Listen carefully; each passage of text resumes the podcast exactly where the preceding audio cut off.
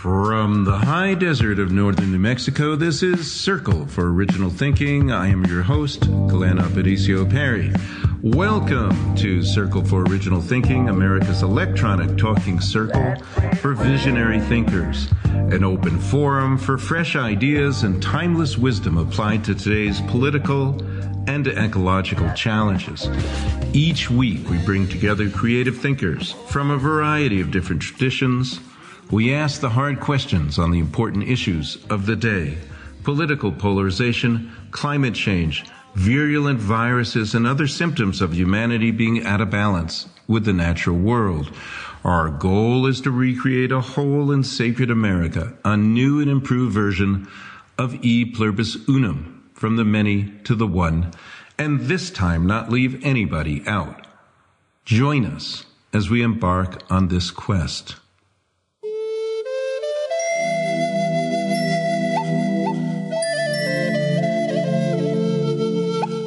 The past year has brought us an ongoing global pandemic, tremendous social unrest, political polarization, the near complete erosion of truth in politics, the rise of authoritarianism and white nationalism culminating in the insurrection at the U.S. Capitol.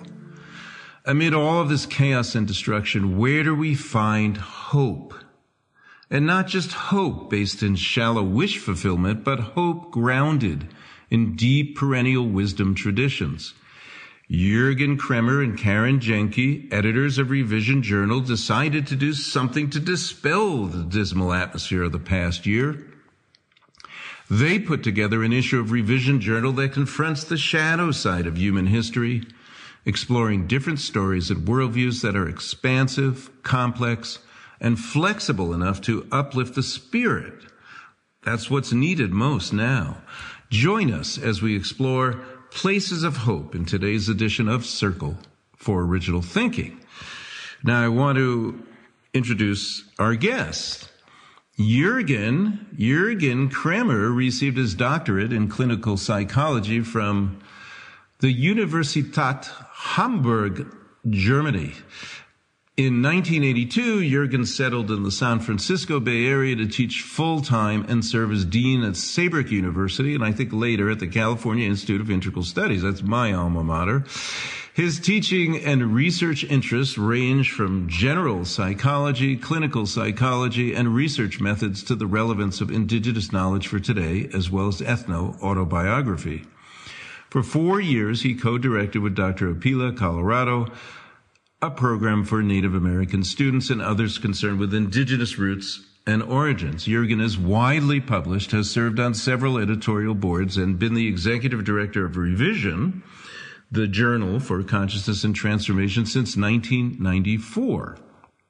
Today, Jurgen is a tenured faculty member at Santa Rosa Junior College. He is also a consultant to the UN University for Peace and its Indigenous Science and Peace Studies program. Now, Karen Jaenke, PhD, is chair of the Consciousness and Transformative Studies Master's Program at National University. In 2016, she placed the Consciousness Studies program online, giving it a global reach. Formerly, she served as director of the Ecotherapy Certificate at John F. Kennedy University from 2011 to 2014, and dissertation director at the Institute of Imaginal Studies in Petaluma, California from 2001 to 2008. And I know that Karen, you're also a uh, graduate of CIIS. We got a lot of CIIS energy here and a lot of wonderful schools. Institute of Imaginal Studies, JFK also being included. Karen is also the executive director, of course, with with uh, Jurgen in of Revision, the Journal of Consciousness and Transformation, and she has edited journals and published articles on imaginal psychology, shamanism, and the wounded West, and also Earth dreaming, as well as numerous articles on dreams. She is founder of Dream Hut Consulting, which you can find on the web at dreamhut.org and her creative vision synthesizes dream work, indigenous ways of knowing the subtle body with Gaian or living planetary awareness and more. So welcome to uh, Jurgen and Karen. How are you today? Thank you. We're hopeful. Yeah, that's a good. Doing thing. well, yes, indeed. good, good. Well, Thank I'm really looking forward to delving. Oh, you're, you're, my pleasure, my pleasure. I'm really looking forward to this show. I mean, I've, I've, uh, you know, for for me, oddly, the you know, I normally love winter. It's it's my favorite season. I was born in winter. You know, I. I love everything about winter. You know, it's like a like a bear going into your cave. It's a wonderful time for deep thinking, reflection. I love the darkness. You know, um, and and uh, that's healing. That's a place of you know, it almost gives birth. But this year was a little different. You know, this year I I I, I uh, felt like a winter of discontent. I, I wanted the winter to end. It's the first time I ever felt like that. You know, it was the last winter of the pandemic, the last winter of the Trump administration. Um, and, and even our, our doggy died, Sunrise, our, our beautiful golden retriever. So we just got a new golden retriever, um, which we call Momo. Uh, Momo is Japanese for peach, and he, and he came to us as our peach tree was blooming. So yeah, I mean, there's something very hopeful about this spring. So this is a perfect time to have this this this conversation. Um, and I want to start with uh, the root of the word hope.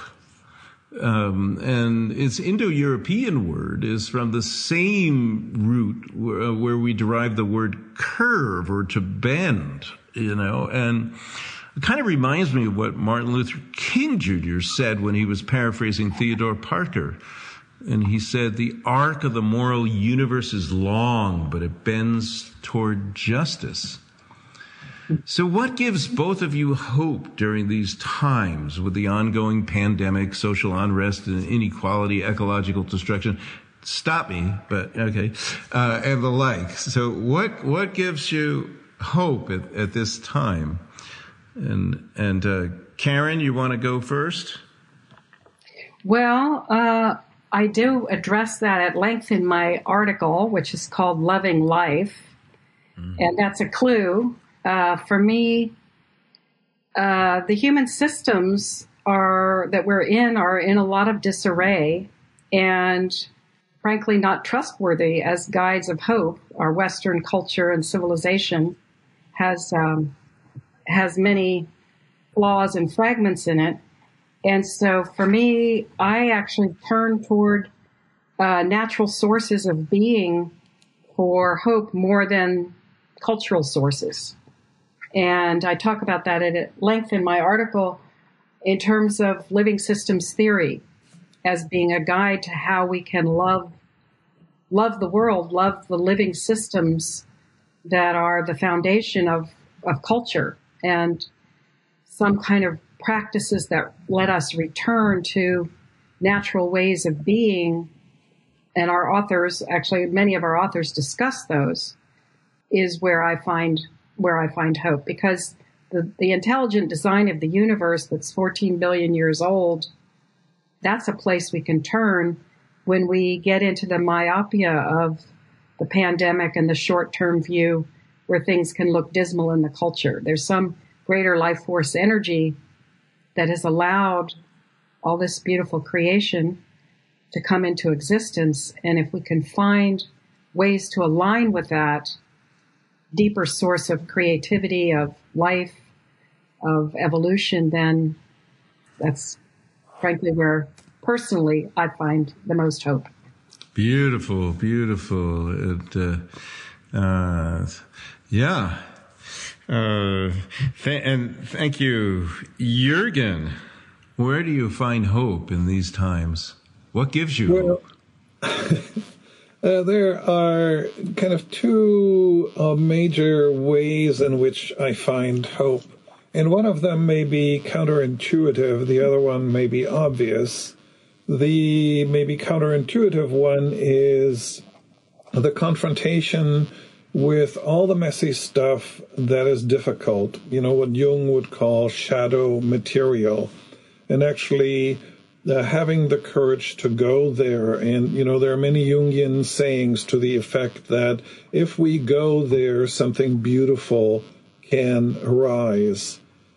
and uh, that's a place from which we can grow if we integrate, um, you know, trauma, things forgotten, things we have dissociated from.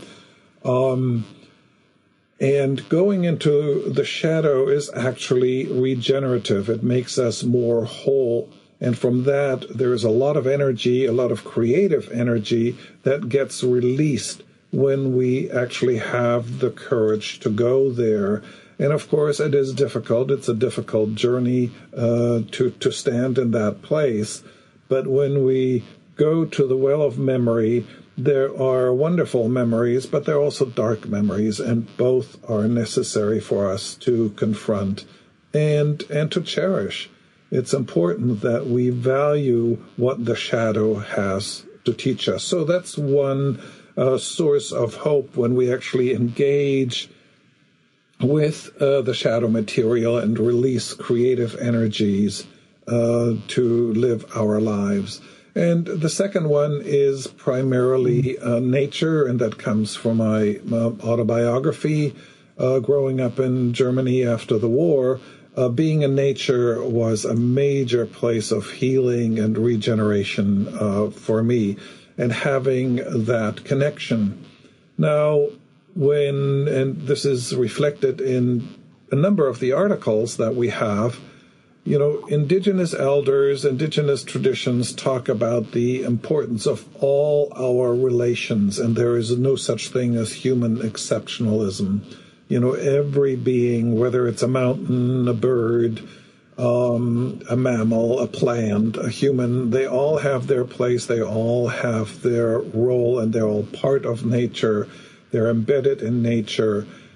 And so, being with a tree, um, you know, watching the magic of planting a bulb into the soil and having, um, you know, a, a, flower appear after a while, um, you know, talking, uh, listening, talking to the birds. You know, with nature, the problem is it's so easy for us to talk to nature. It's much harder for us to listen to nature but our relationship with nature is, mm. a major source of uh, hope uh, for me, and that's where I go, and it always regenerates me and and gives me it gives me courage, gives me strength. Uh, it is healing. It is grounding. Hmm. Hmm. Beautiful. Beautiful. Uh, Thank you. Um, so I, I, want to ask you guys to walk us through the um, the issue of Revision Journal called Places of Hope. Um, so, what did the contributors focus on? And uh, and and so, uh, just just give us a little tour through that. Uh, okay, I'll. I, You'll start, Karen. Sure.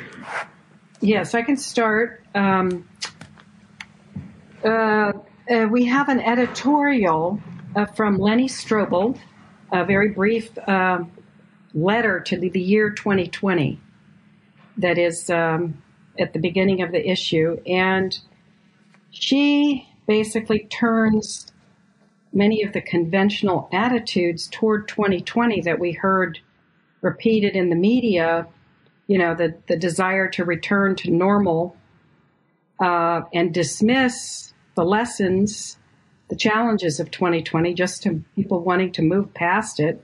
This is kind of the perspective the media encouraged. And she examines those um, uh, cultural assumptions, um, you know, wanting, wanting 2020 to disappear from memory, uh, what she calls the tyranny of positive thinking and bright sightedness, that is an avoidance of the unknown and grief, or in Jurgen's terms, the shadow, um, bypassing of the shadow that leads to a kind of superficiality. Uh, she talks about the fact that we have this illusion that the, the disruptions haven't always been with us. But that from a long term perspective, there have always been disruptions to human plans, to human uh, systems and um, and she mentions the fact that in India the virus is a diva, um, and people make offerings to the goddess of contagion, whereas in the U.S. the virus is an enemy and we're at war. So there, there's a pretty big contrast of how we approach something like a, a pandemic and a virus. And she says that hope is offering us an invitation to re- return to non human voices, um, which Jurgen has also just spoken to. Uh, and she raises the question what are the seeds that are buried deep and sprouting de- deceptively uh, into perfumed blossoms? In other words, that there's hidden, there's something hidden happening in a time like a pandemic if we can, um, you know, listen and open to those possibilities. So, um, yeah, yeah, she she really turns a lot of these, you know, conventional ideas on their head, um, with a much expanded thinking and points of reference. Um, then the next one I'll mention is uh, Michael Gray's article. It's called Strumming the Strings of Hope. And he starts with the question What are the images of hope that flit and dance through our psyches? Uh, and there's a suggestion there that the capacities of imagination are part of what allows there to be a hopeful perspective. Um, and he says the future is always open, uncertain, and indeterminate, and never graspable. Bit of a Buddhist perspective. Um, and so the openness of the future, the unknownness of the future means that we project, you know, our own material onto it. And what, whether those images are hopeful images or images of despair. Um, I'm elaborating here a little bit beyond what he said in the sense that the future is this projective screen uh, because it's an unknown. And so um, whatever is within us is what we tend to, to project outward onto the, fu- the screen of the future. And his own hope um, is nurtured by the beauty of our planet, a theme that's already come up in our conversation, by a circle of friendship, and by ancient traditions that fathom the nature of what it means to be a human being. And in particular, he, he likes the image of the Buddha from the Buddhist tradition of a bird with two wings, one wing representing wisdom and one representing compassion, which suggests a balancing between mind and heart. Um, now, the interesting thing about his article is that he shares with us that his own sources of hope um, did not work for his son. And his son was occupying obviously a different generation and a different set of life circumstances. And he was unable to find hope in the same things that sustained his father. And he succumbed to what we might call the ultimate act of despair which which to me was such a teaching story because it really highlights that hope it, it, you know hangs in the balance that life and death hang in the balance of hope. And that if the scales tip too far uh, away from hope life itself is not sustainable. So there's some profound way that hope is woven into um, you know, the desire for life, the, the human and the human spirit. And if it's not, life itself can be extinguished. And this, we see this theme in a couple of other articles uh, that we'll get to later. Uh, yes, um, I just want to interject that you know I, I do know Michael and I know what he's gone through with his son committing suicide, and I I just uh, you framed it very well, Karen. It's it opens up a lot of deep considerations. I, I love the way you you put that. Um, it it really brings us to consider the essence of life. We we go beyond even hope, and we're looking at what actually sustains us, what keeps us alive, what nurtures us. Thank you so much. Go on. I'm sorry. No, thank you. Yeah. Um, yeah. The you know, for me, the teaching from his article was that the basis of hope is radically situational and deeply personal. That what works for the father doesn't necessarily work for the son. And each person has to find within their own life circumstances uh, that uh, fountain of hope. Um, and admit, admittedly, our individual life circumstances are vastly different. So um, it's not hope is not necessarily transferable from one person to the other. It's a in in from my view, his his the lesson is that it's it's a unique psycho spiritual process to be discovered and nurtured afresh in each human heart. And um, of course, some life circumstances make it make it more challenging to do that. Um, and I'll just say in passing here, which is something we might want to return to, is that his article highlights uh, the role of worldview, of a person's worldview and maybe their spiritual worldview as um, as the soil for hope.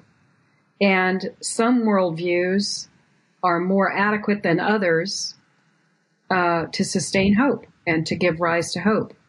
And so we'll examine this uh, further um, with a number of the authors. This is a, a big theme for me that came up in receiving these articles is that the role of the world of a worldview, and that worldview has to encompass, you know, the things that person has lived through, uh, as well as what they witness around them, as well as what the cultural zeitgeist is is bringing. The the if the worldview can't handle all of those things, then there's cracks that in which despair could, you know, come in. So I'll, um, uh, I was going to cover the next article as well, and let me. It's a brief one, so I'll, I'll just touch this one, and then then Glenn will come to your article. So get ready. so um, we have um, we have two authors, two authors that write about and find inspiration in the example of a single, highly evolved human being. And you're one of them. and the other one, and, and this single, single, highly evolved human being, uh, leads a life that is anchored in spiritual discipline and spiritual devotion. Uh, and they're both elders, actually, also, these figures that uh, inspire admiration. So one of the um, one of one of the authors that wrestles with this um, and uses a, the example of a person who's done their spiritual work and is a, sort of an exemplar human being is um, Kimmy Johnson, and she writes an article called "The Lone Monk," and it follows. Um, she has a vivid dream of an ashen landscape of total destruction. Everything is just gray ash. Um, it's an image of our worst collective nightmare, you might say, of a totally devastated landscape. And uh, she sits with this dream, heavy dream, shadow dream, we might say, uh, the shadow, the potential shadow of Western civilization or even our planetary demise. And um, some short time later, she sees the image of a lone monk walking with absolute equanimity through a barren landscape, very similar to the landscape she saw in her dream. And he's ringing a bell as he walks. So, kind of a stately walk through this ashen landscape in, in a place of total equanimity. And the lesson there is that the depth of a spiritual practice that can meet such a devastating scenario where a person can keep walking forward. Uh, and um, and your and that's a good segue to your article, which also starts with a a similar image of a human being who is inspiring to you. So tell us about that. Well, I think you're referring to grandfather Leon Secatero, who was a, a, deep inspiration for me. Um, he was the the kindest. Uh, uh, and most patient man I've ever met. He he spoke with the softest, most mellifluous voice. Um, you know, I first met him in 1999. We had a dialogue circle, and uh, this was a dialogue circle that brought together native elders and Western scientists. And Leon was speaking, and there was a learning curve for the audience, I would say um, because this would never have happened in a in a in a future year. But this was the first year. Um, the audience became. Uh, became some of uh, some dear friends actually, and uh, incredibly enlightened, evolved people. But that first year, there was a there was a woman in the back of the room who, when Leon was speaking in a soft, mellifluous voice, uh, she said, "Can you speak louder?" And then an a native person, um, uh, Rose von Thater-Braan, actually, um, immediately said, Can you move closer? See, that is, you, you don't normally, uh, you don't ask a native elder to speak louder, you move closer.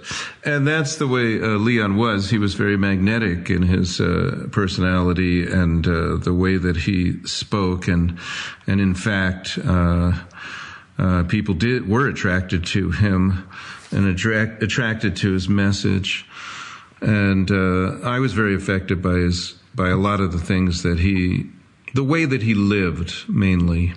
Um, because he he really had gotten past historical trauma, and he would he would say that to me, and I'm sure to many others that uh, you know it's time to get past historical trauma. And he's a He's the he was the head man of the Cañoncito band of Navajo, so they had uh, they had suffered, of course, um, uh, during the Lincoln administration. There was the long walk where the uh, the Navajo were rounded up from Canyon de Chelly and walked over 300 miles over to Fort Sumner, um, and then through um, a, a, great intervention of uh, divine intervention, um, they were allowed to re- return. In fact, Leon used to tell the story about that, about how the reason why they returned is they were very all depressed. They were living in Fort Sumner. They had it was really a poor quality soil, hard place to actually survive. Um, they were also put there with the Mescalero Apache, their their uh, enemies,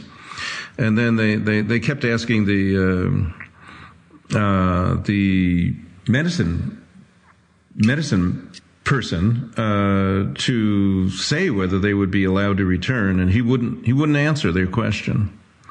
They asked him, pleaded with him for months, and then finally the medicine man said, "There will be a messenger that will come into camp, and he will tell you what our future is." And that next morning, a coyote came into camp. And if the coyote had gone to the north, they would perish. If the coyote would go into the east, they would perish. If the coyote would go to the south, they would perish. But the coyote went west, which is the way they went back to their homeland. Um, so anyway, um, I digress. But uh, the the article I actually wrote was about mostly about fear, hope, and love because I feel that your our fear is our hope unmasked, and our hope is our fear unmasked. And what I mean by that is a little similar to what Gibran said about your joy is your sorrow unmasked. Your, you know, uh, because in fact uh, we f- we tend to hope for things that we. Um, uh, to get away from our fears. And the message that Leon taught me is to accept as a blessing whatever has happened. That was the most profound message, and that's what he, in fact, prayed all the time to, um, and generally to the west direction, by the way. It's, it's interesting. Um, and that was the direction of the and the ancestors to be thankful to the ancestors for everything that has happened to bring us to this moment in time. So to accept everything as a blessing. So that is uh, truly a profound lesson, and uh, and that's what ultimately leads us to love, or you might say unconditional love, but I wonder if there is any love that is other than unconditional. So, so love is, I would say, always unconditional. All right, go on, and uh, we have a we have another maybe maybe ten more minutes we can devote toward uh, uh, walking through the issue, and then I have a couple more questions for you guys. So. Uh, go on. I think Jurgen, you're going to introduce yes. some more, correct? Thank yes. you. So l- let me weave things a little bit together here uh, at this point.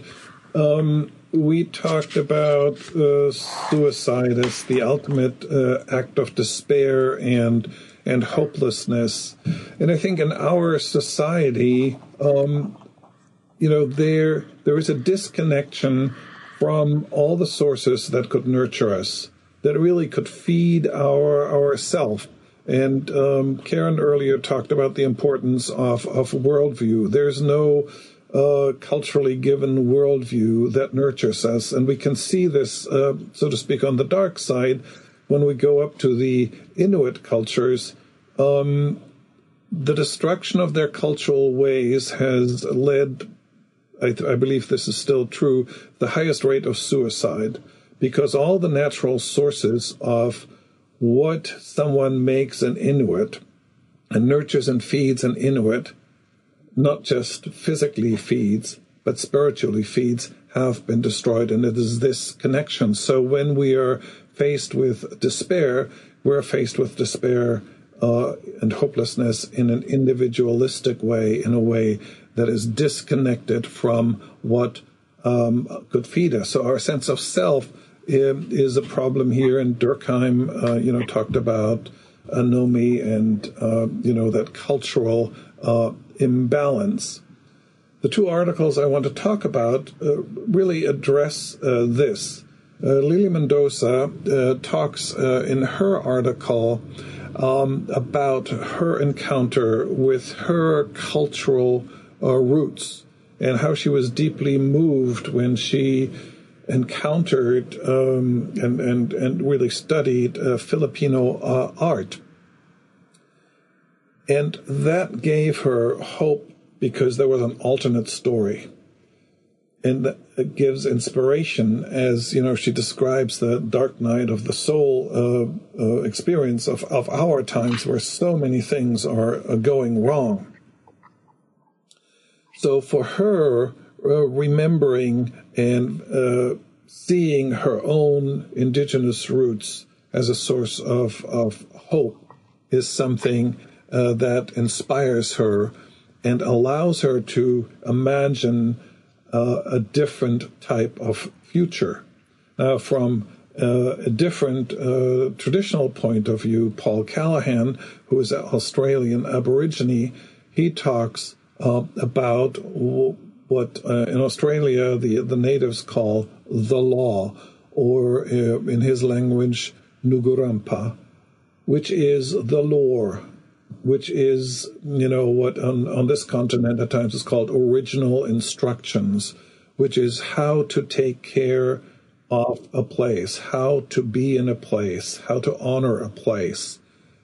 And um, you know, his, um, you know, fundamental thesis is we're, we're living in a bad story. We're living bad stories. And we should live, as the, the his elders say, make it the best story that we can uh, possibly can. And he tells an emu story and um, discusses it and invites the reader to look at their own meaning and these ancient stories. Uh, you know, we so often dismiss them as mythology, but they're really rich psychological teachings that don't look like a psychology textbook, but that really allow us to go deep, connecting our sense of self um, with with nature and with place. So here we have the inspiration of hope through the honoring of all the beings that live in that particular ecology and I turn it over to Karen. Um, I will go uh, to um, Helen Solma's article. Helena Solholm, Solholm sorry, um, who gives us a story. um, perfect segue there. Uh, she gives us a story of the Korean, from a, a Korean myth of Princess Bari. This is a girl who is born in grim circumstances. She's and has a poor fate from the beginning. She experiences total family rejection. Her family wanted a boy, and so she's banished from all the supportive network of her family. And she ends up going on a solo journey uh, into the underworld, the heroine's journey to the underworld, where she finds her life purpose and healing medicine for the family, the re- original family rejecting situation. But she goes through years of toil and suffering, and her mission is completed when she saves her parents, the same people that rejected her, and she returns as a powerful healer. Uh, and she's given um, a sacred title, um, Mudang in Korean. I hope I'm pronouncing it correctly, uh, which means shaman. And she's worshipped uh, thereafter as the patron goddess of shamans. Um, and Solholm finds that her story has relevance to our current situation, where the princess steps into her power to serve in the most meaningful and compassionate way. And it involves healing her personal trauma of abandonment, helping those who've caused her pain, and through this, she just she demonstrates the ultimate love of a true healer. And her story also illustrates that the focus begins on the individual journey, but ends in addressing the needs of the group. Uh, and she feels that this gives us um, a template for how to approach uncertainty and crisis. Um, and she thinks uh, Solholm sees the arrival of COVID 19 as also a hidden opportunity to take an inward journey, to sit with oneself and in the midst of lockdown and restrictions, and to travel inwards. And uh, it's a it's a time to let go of the distraction and disconnection and dissociation that characterize modern much of modern life. Mm-hmm. Um, she also says that even though the pandemic will leave a lasting scar, uh, it brings the possibility of the death of outdated and outmoded moded patterns that force us to face a novel and unknown world. Uh, so she sees hmm. it as kind of a breaking of habituation and an opening to looking deep within and looking to other sources of uh, of hope and uh, well being. Beautiful. Beautiful. Um, wow, this is going to be quite the uh, issue. So, you know, re- revision journal is a very. Uh, uh, I, I, don't want to make you blush, uh, both of you, but you know, revision journal is a very high level journal, and I've uh, I've been blessed. I mean, I've, this is not a this is an audio podcast, but I happen to have a revision journal here from uh, 2004 uh, that was on the language of spirituality, which was a conference uh, we later called the language of spirit. The conference I referenced earlier that brought together native elders and Western scientists. And I, I, I think of that very issue. I read many times in the in the uh, in the uh, yeah yeah. Thank you. You got it right there, huh? You're I, I I have read that uh, issue uh, many many times. And some of the deepest wisdom I've found is in there. So you know uh, I'm going to make you guys blush, but I think what you're doing is really important for the world. And uh, thank you for for for sharing, giving us a tour through the uh, the issue. I know there might be a couple more people left. I, I, I but I, I, do have a couple questions I want to ask you guys, if, if that's okay. So, um, uh, for you, Jurgen, I was really thinking about how a lot of your work is about confronting the shadow and decolonizing historical narratives and. Um, you you're one of the the the the uh, the premier thinkers in in uh, delving into the the roots of, of being white, frankly, and well, being one white supremacy, um, how that how that came about, and you've also given a lot of thought to uh, how to revision psychology. I'm, I'm grateful that you, you seem to be inspired by uh, James Hillman too. I'm also very much inspired by James Hillman. We we did a conference with James, brought him to Albuquerque, and uh, also in 2004 it was called Art and Soul. Uh, one of my heroes, um, and uh, uh, and ultimately your work is really about decolonizing the mind. You know, I mean, it's so. I want to ask you, you know. Um, what what do you think is the opportunity here? Um, in in recent times, we had the Trump administration, and uh, and as dangerous as his presidency may have been, it also um, I contend in my book, Original Politics, that that was a catalyst for the revealing of the American shadow. Um, so, with this with the shadow coming out and people are able to see it, what is the opportunity here? How can we take advantage of this?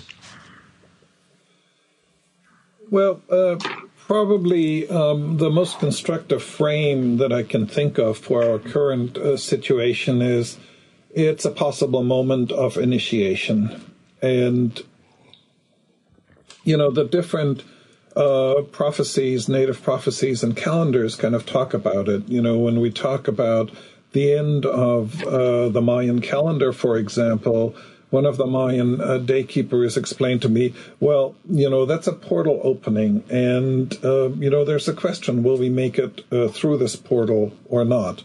But it's an opportunity for uh, initiation and for a profound change of understanding who we are as uh, human beings. And this, um, you know, applies particularly to uh, the dominant cultures in the, wor- in the world. And by dominant cultures, I don't just mean whatever U.S. Uh, hegemony, but a kind of thinking that has split us off from all these sources that can give us hope. You know, when you start looking around, hope is everywhere. You know, I mean, hope is what makes us survive, but hope is everywhere. Inspiration for hope is possible everywhere.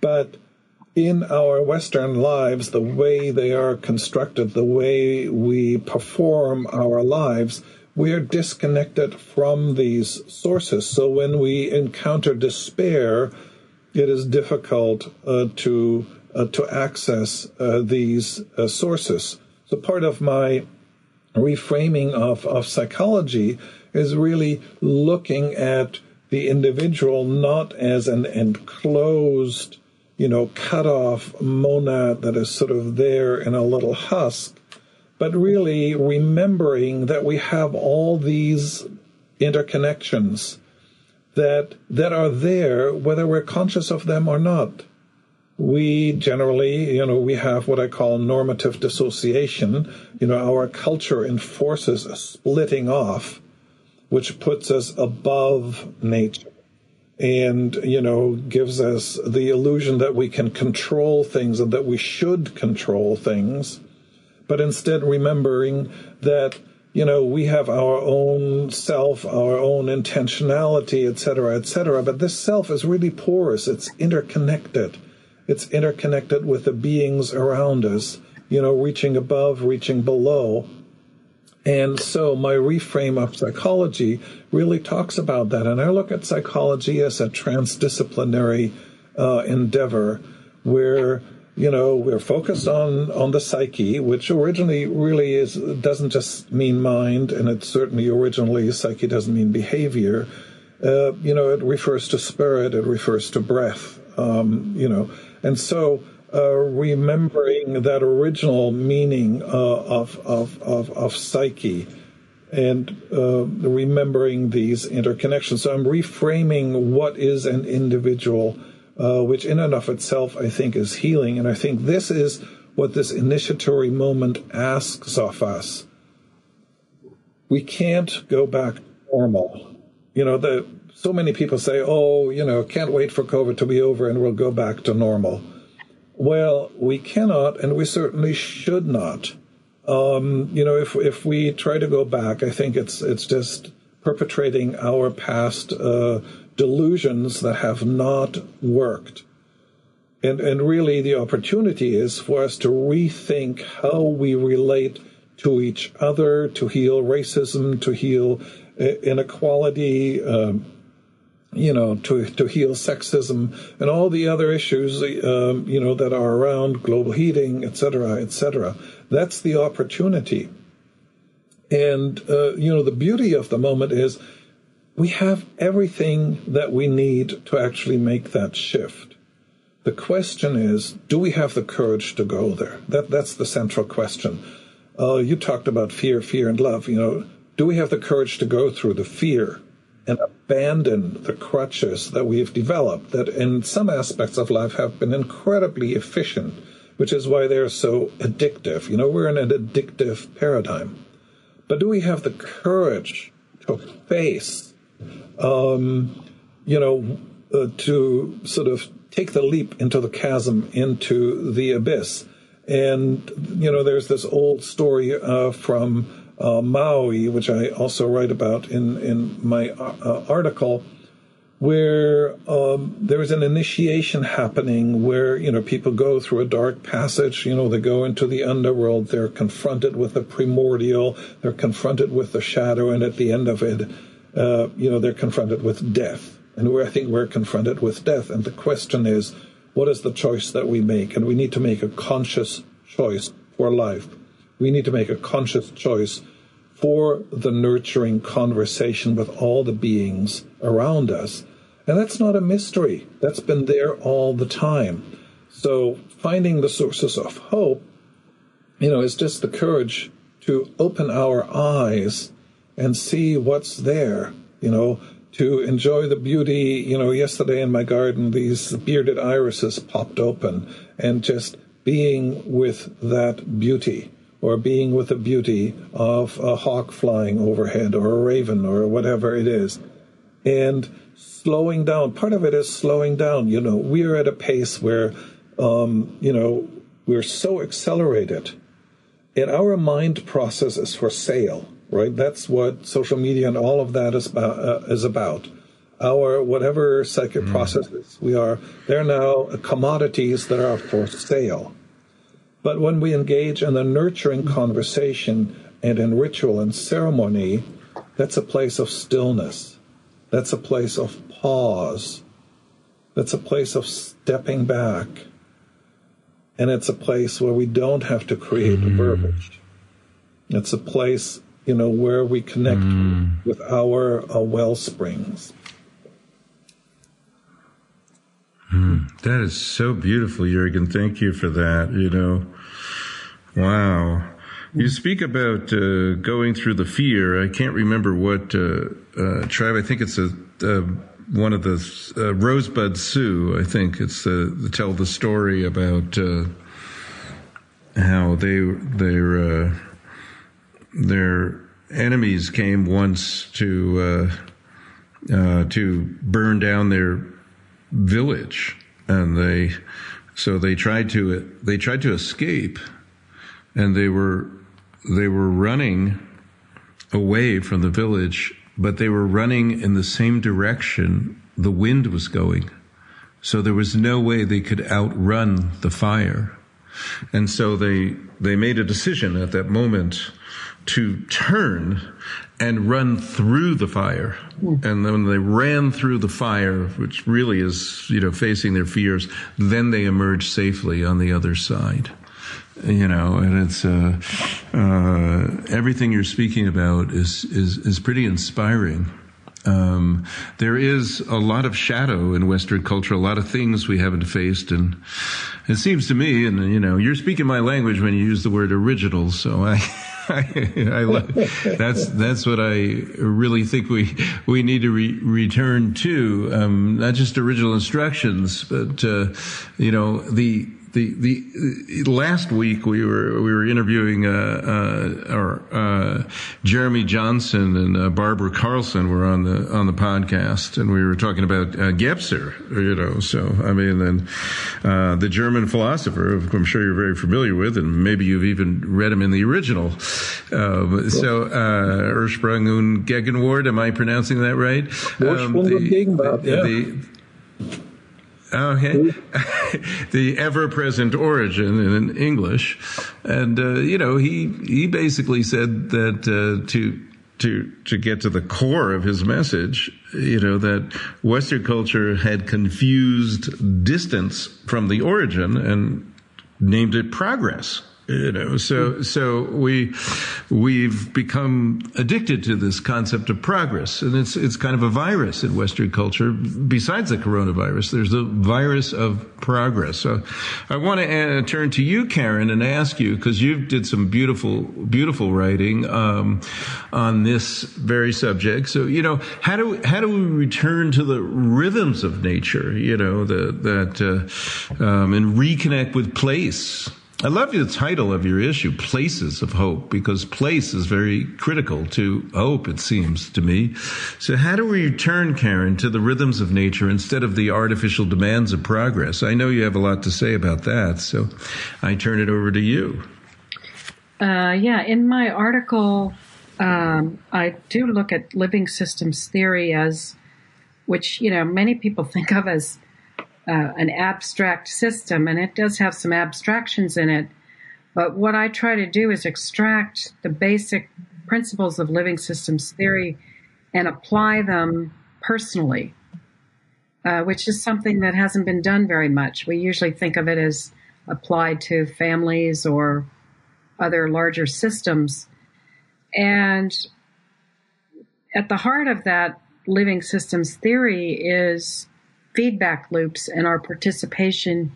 We as con- as human beings can participate consciously in feedback loops in a way that maybe is distinct from how nature is uh, participating in feedback loops.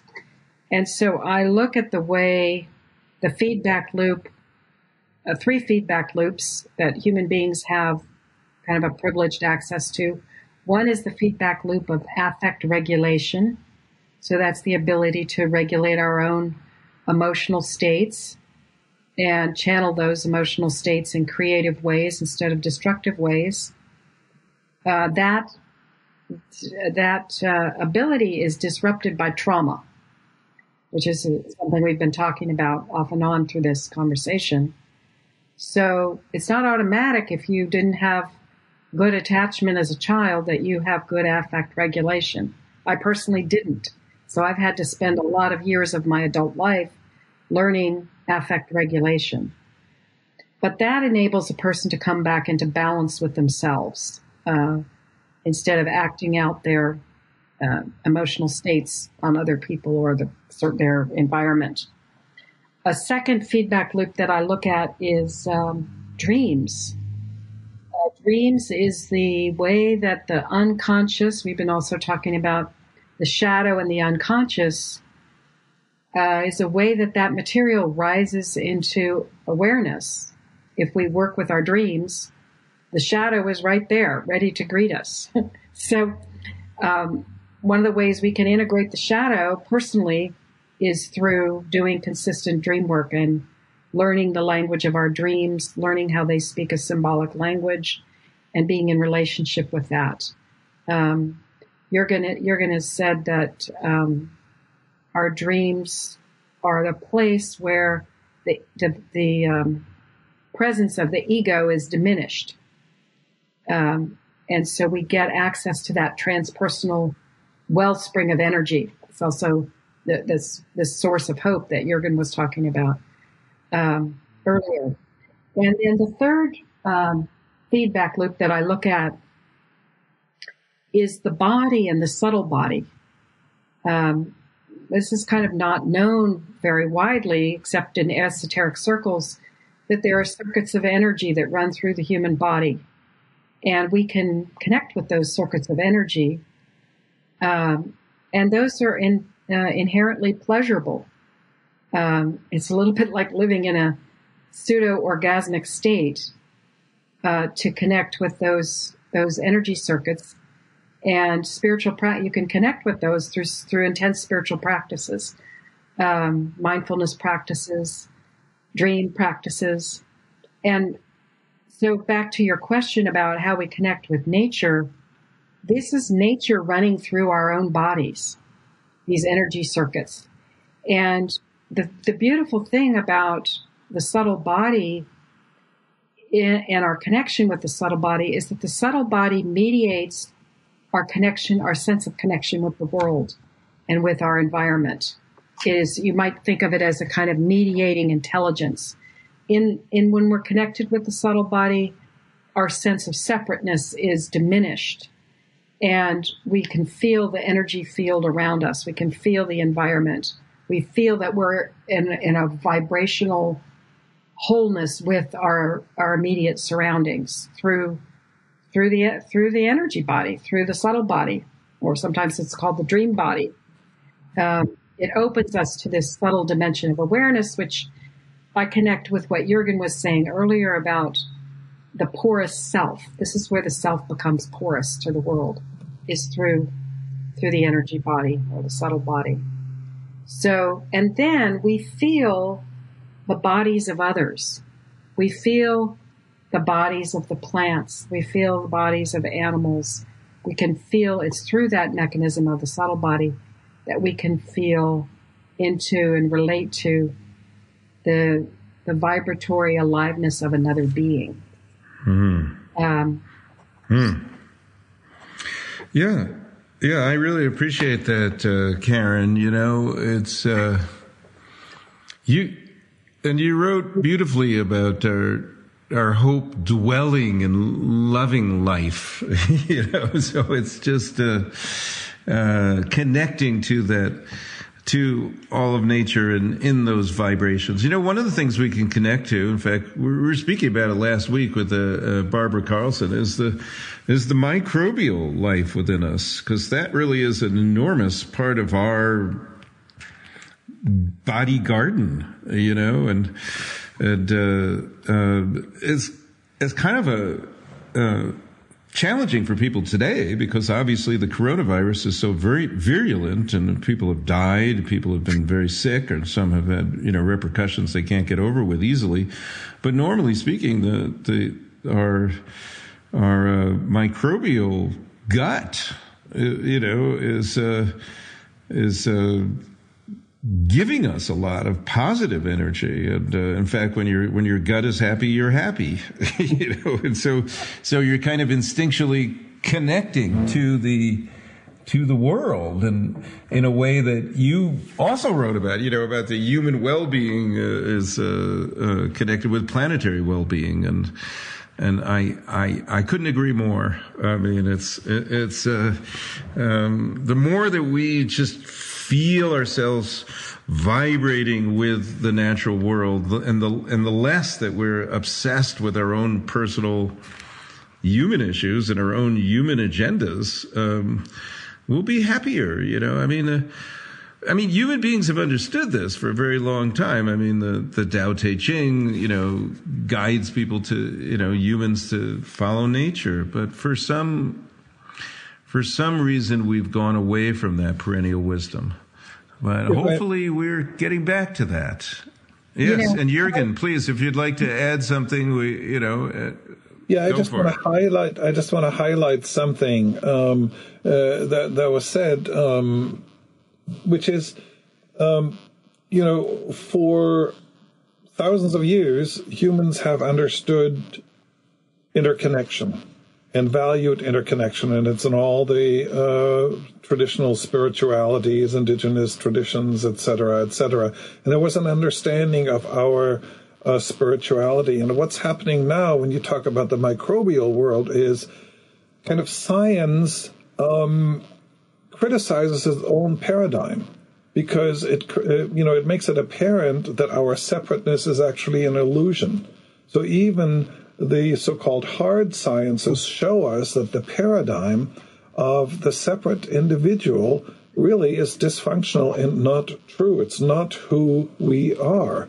We are interconnected on spiritual levels, on physical levels, on all different levels. And it's really another call for Western science to rethink its epistemology, ontology, and ethics. And that's, uh, you know, part of the initiatory move that I think needs to happen at this time. Ah, that's that's perfect. That's perfect. I mean, uh, at the end of my book, Original Politics, I, I, I, shared the, the story, which I'm sure you've probably heard about Ramana Maharshi being asked, uh, How should we treat others? And his reply was, there are no others. so, so ultimately, we we are radically interconnected with with all there is. We are the light. We are the air. We are the water. We are the earth, and we three are in a good good connection today. And I'm I feel very blessed by this uh, program, Places of Hope. Thank you so much, Jurgen. Thank you so much, Karen. This program is made possible in part by Select Books, Waterside Publications, BizGenix, and Web Talk Radio. Native flute music by Orlando Secatero from the Pathways CD. Liberty Song by artist Ron Crowder, written by Ron Crowder, Jim Casey, and Danny Casey. Post production editing by Scout Media Strategies. The Circle for Original Thinking is a grassroots think tank whose mission is to seek out the deep origins of contemporary thought in order to remember and restore heart centered wisdom for humanity and all our relations on earth. For more information or to volunteer to help produce this podcast, go to originalthinking.us or originalpolitics.us, and you can also find and purchase my books, Original Thinking and Original Politics, there. Thank you for listening. Thank you, Jurgen. Thank you, Karen. Until next week, many blessings of good health and well being to you.